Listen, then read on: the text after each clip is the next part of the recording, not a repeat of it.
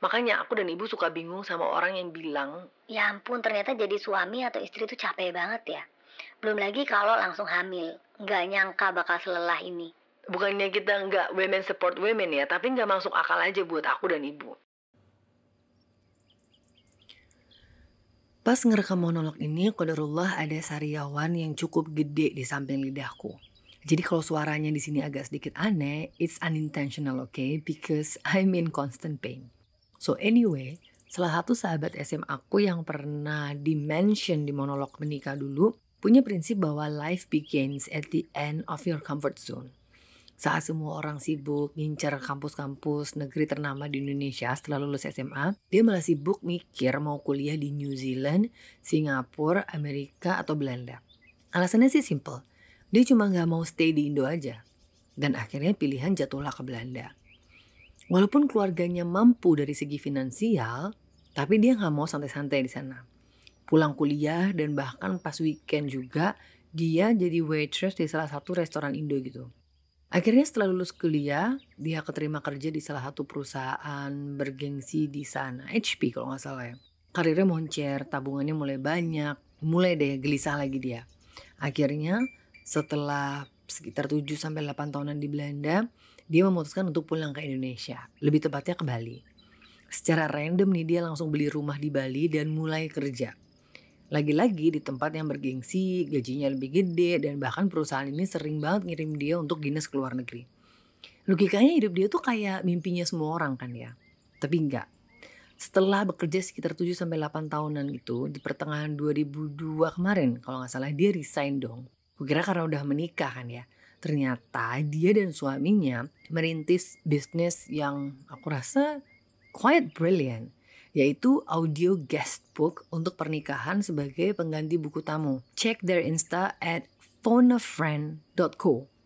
Spoiler alert, mereka berdua juga lagi bikin video album sebagai pengganti album foto wedding konvensional. Dan aku yakin, kalau project ini jalan juga, dia bakal terus muter otak untuk ide bisnis selanjutnya.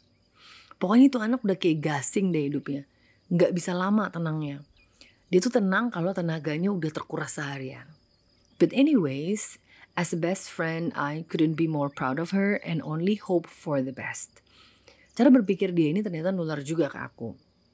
But of course, since I'm not as brilliant as she is, I made my own twist. Setelah beberapa tahun lalu memutuskan untuk berhenti kerja dengan alasan kesehatan dan gak dapat izin dari bapak, aku putar otak untuk mikir apa yang mau aku lakukan gitu. That's when I came up with this brilliant idea. Menurut aku sih ya. The Housewife Camp. Camp persiapan untuk jadi ibu rumah tangga penuh waktu. Yang mana itu adalah cita-cita terbesarku. Mungkin menurut beberapa orang ini terdengar lucu or even ridiculous. But think about this. Berapa banyak wanita karir yang pas menikah banting setir jadi ibu rumah tangga sepenuh waktu dan akhirnya malah nyerah di tengah jalan karena lelah fisik dan mentalnya. Karena lagi, ternyata seberat-beratnya kerjaan di kantor, pekerjaan ibu rumah tangga itu jauh lebih berat. Ya gimana enggak? Enggak ada cuti, enggak ada lunch break gitu-gitu kan. And I think we can all agree about this lah ya. Jadi dari rutinitas hidup yang berputar di sekitar aku doang nih selama kerja. Kayak bangun, mandi, bikin sarapan, pergi, pulang, capek, mandi, follow up bentar, terus tidur. Jadi harus lebih besar skupnya. Karena aku memposisikan diriku sebagai seorang istri. Aku harus berusaha bangun lebih pagi dari semua orang, bikinin adik bekal buat ke kantor, bikin sarapan bapak dan ibu, baru mikir sarapanku apa pagi itu. Mulai masak menu yang udah dibuat dari weekend kemarin untuk makan siang dan malam. Doing the laundry every other day and any other house chores. Tapi ini masih ditandemin ibu ya kadang ibu yang nyetrika, cuci piring, ada yang deep cleaning rumah tiap weekend. Tapi aku selalu berusaha sekuat kemampuan untuk meminimalisir tenaga ibu hanya untuk nyetrika. Karena tau lah ya mama, nggak ada setrikaan yang sesuai dengan standarnya kalau bukan beliau sendiri yang ngerjain. Belum lagi aku harus nyelipin waktu untuk diriku sendiri, yaitu kajian, nulis, bikin monolog, ngedit postingan, yang kesemuanya aku lakukan di jam kerja kantor. Ya namanya juga camp simulasi kan ya. Jadi targetnya pas adik pulang kantor, aku udah selesai dengan itu semua dan kembali ke house chores. Kalau hari itu masih belum lelah, ya tinggal tambah lagi kegiatan yang bisa dilakukan.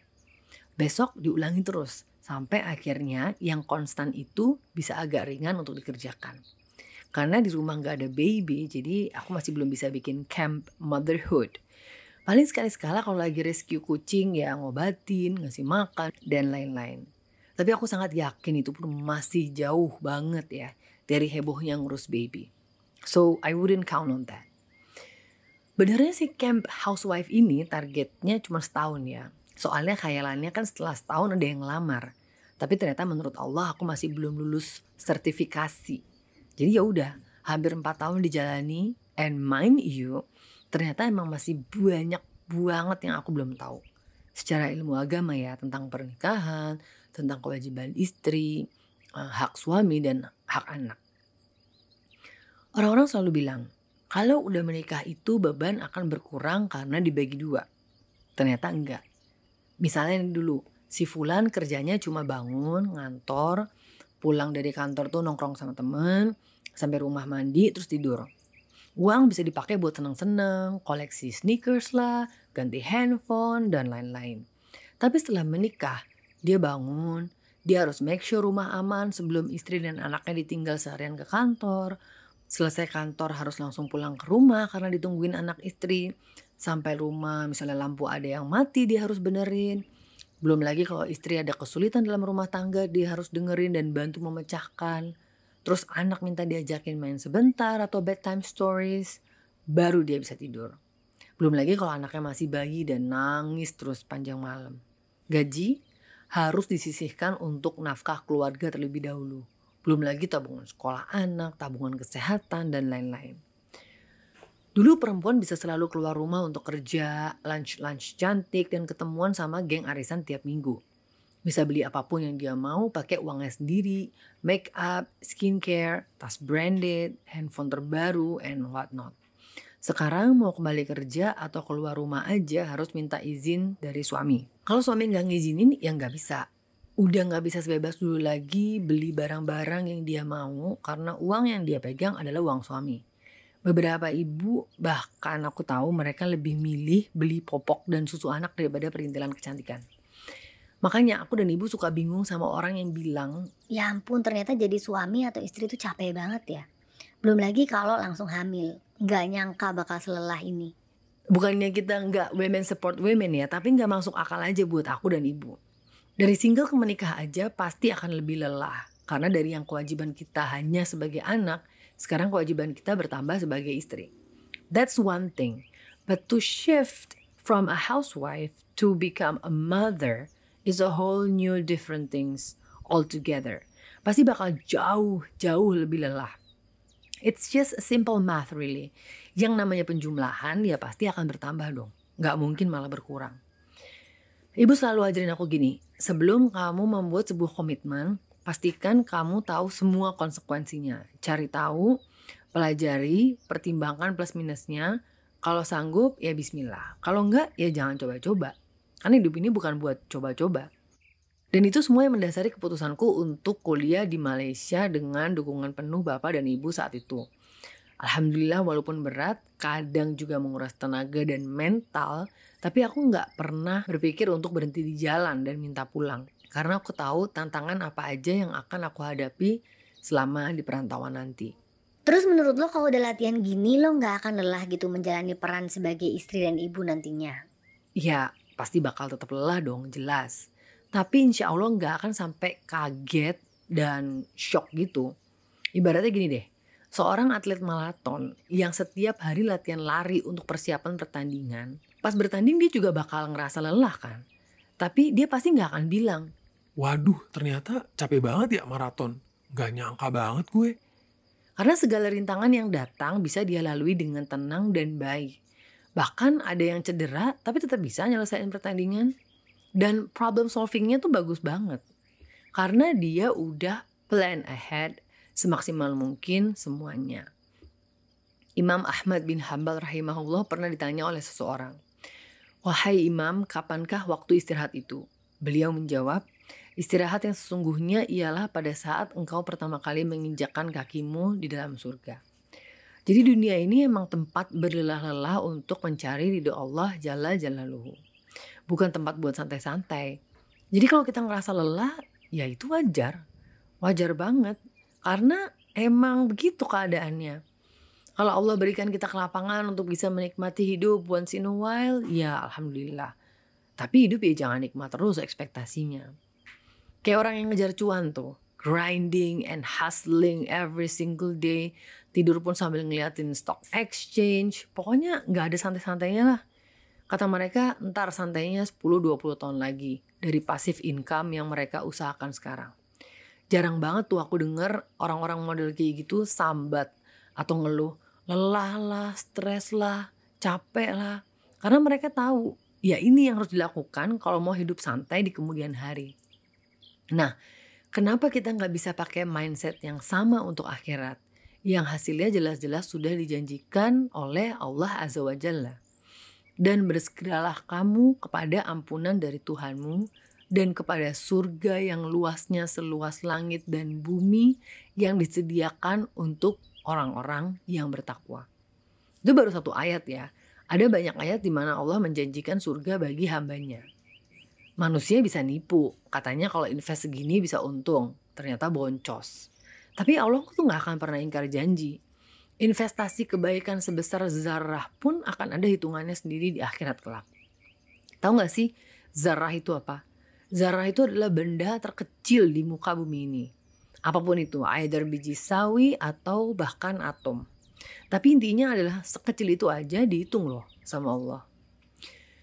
Well, what I'm trying to say is, Buat para suami dan calon suami, coba deh buka lagi kajian pernikahan tentang kewajiban sebagai suami dan ayah.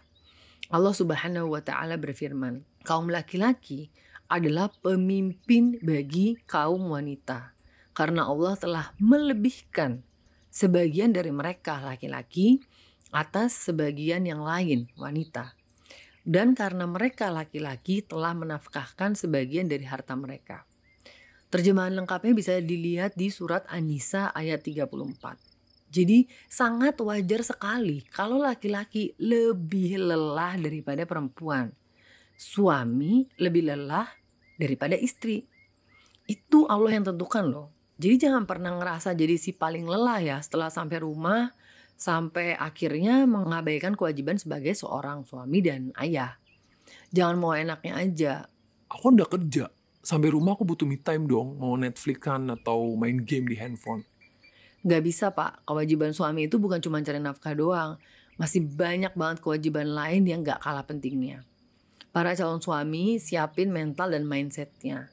Buat yang udah jadi suami diubah mindsetnya kalau masih kayak gitu Buat perempuan, terutama aku sendiri, jangan jadikan kalimat Kodrat wanita itu cuma empat. Haid, hamil, melahirkan, dan menyusui sebagai justifikasi dari hawa nafsu kita yang akhirnya malah terjadi banyak pelanggaran syariat Islam. Di saat kita memutuskan untuk menikah, kita terikat dengan kewajiban kita sebagai seorang istri menurut syariat Islam, bukan society ya. Begitu pula saat kita memutuskan untuk hamil, kita terikat dengan kewajiban kita sebagai calon ibu dan ibu nantinya. At last, another reminder for me before you that I will never get tired of saying is hidup ini bukan tentang apa yang kita mau dan apa yang kita suka, tapi apa yang Allah mau dan apa yang Allah suka. Karena hidup kita dan semua yang ada adalah milik Allah dan hanya milik Allah.